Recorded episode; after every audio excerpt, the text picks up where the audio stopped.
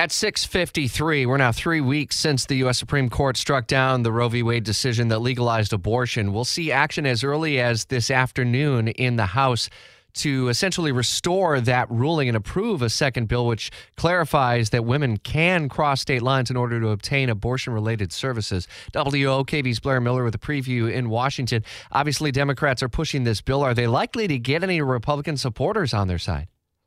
Well, no, believe the thing to watch. It's not likely at this point. You know, the House is expected to vote to pass a pair of bills aimed at protecting access to abortion at the federal level. In the wake of that Supreme Court decision, this is an effort to counter that reversal one bill is aimed at preserving access to abortion nationwide at the federal level.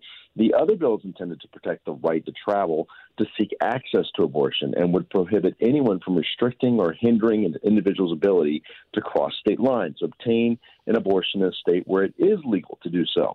So while the bills are expected to be approved by the House Democratic majority, they are on track to run into a pretty steep wall in the Senate where there's not enough support for either piece of legislation. This is something you and I have been talking about. We expected this vote to happen and really laying down uh, why this is happening because they want to get everyone on record for this. But as far as advancing down the Senate, that just isn't likely at this point, Rich. I would imagine that there's going to be heated debate. There has already been a lot of debate this week, a series of hearings on the aftermath of the Supreme Court decision, Blair.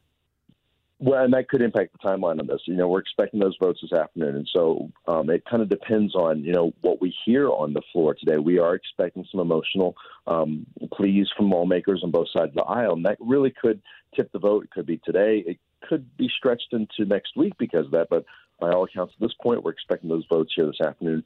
Certainly could be something to watch. All right, we'll be listening in for updates from you and the rest of our team in Washington. WOKV's Blair Miller in Washington every day for us on Jacksonville's Morning News.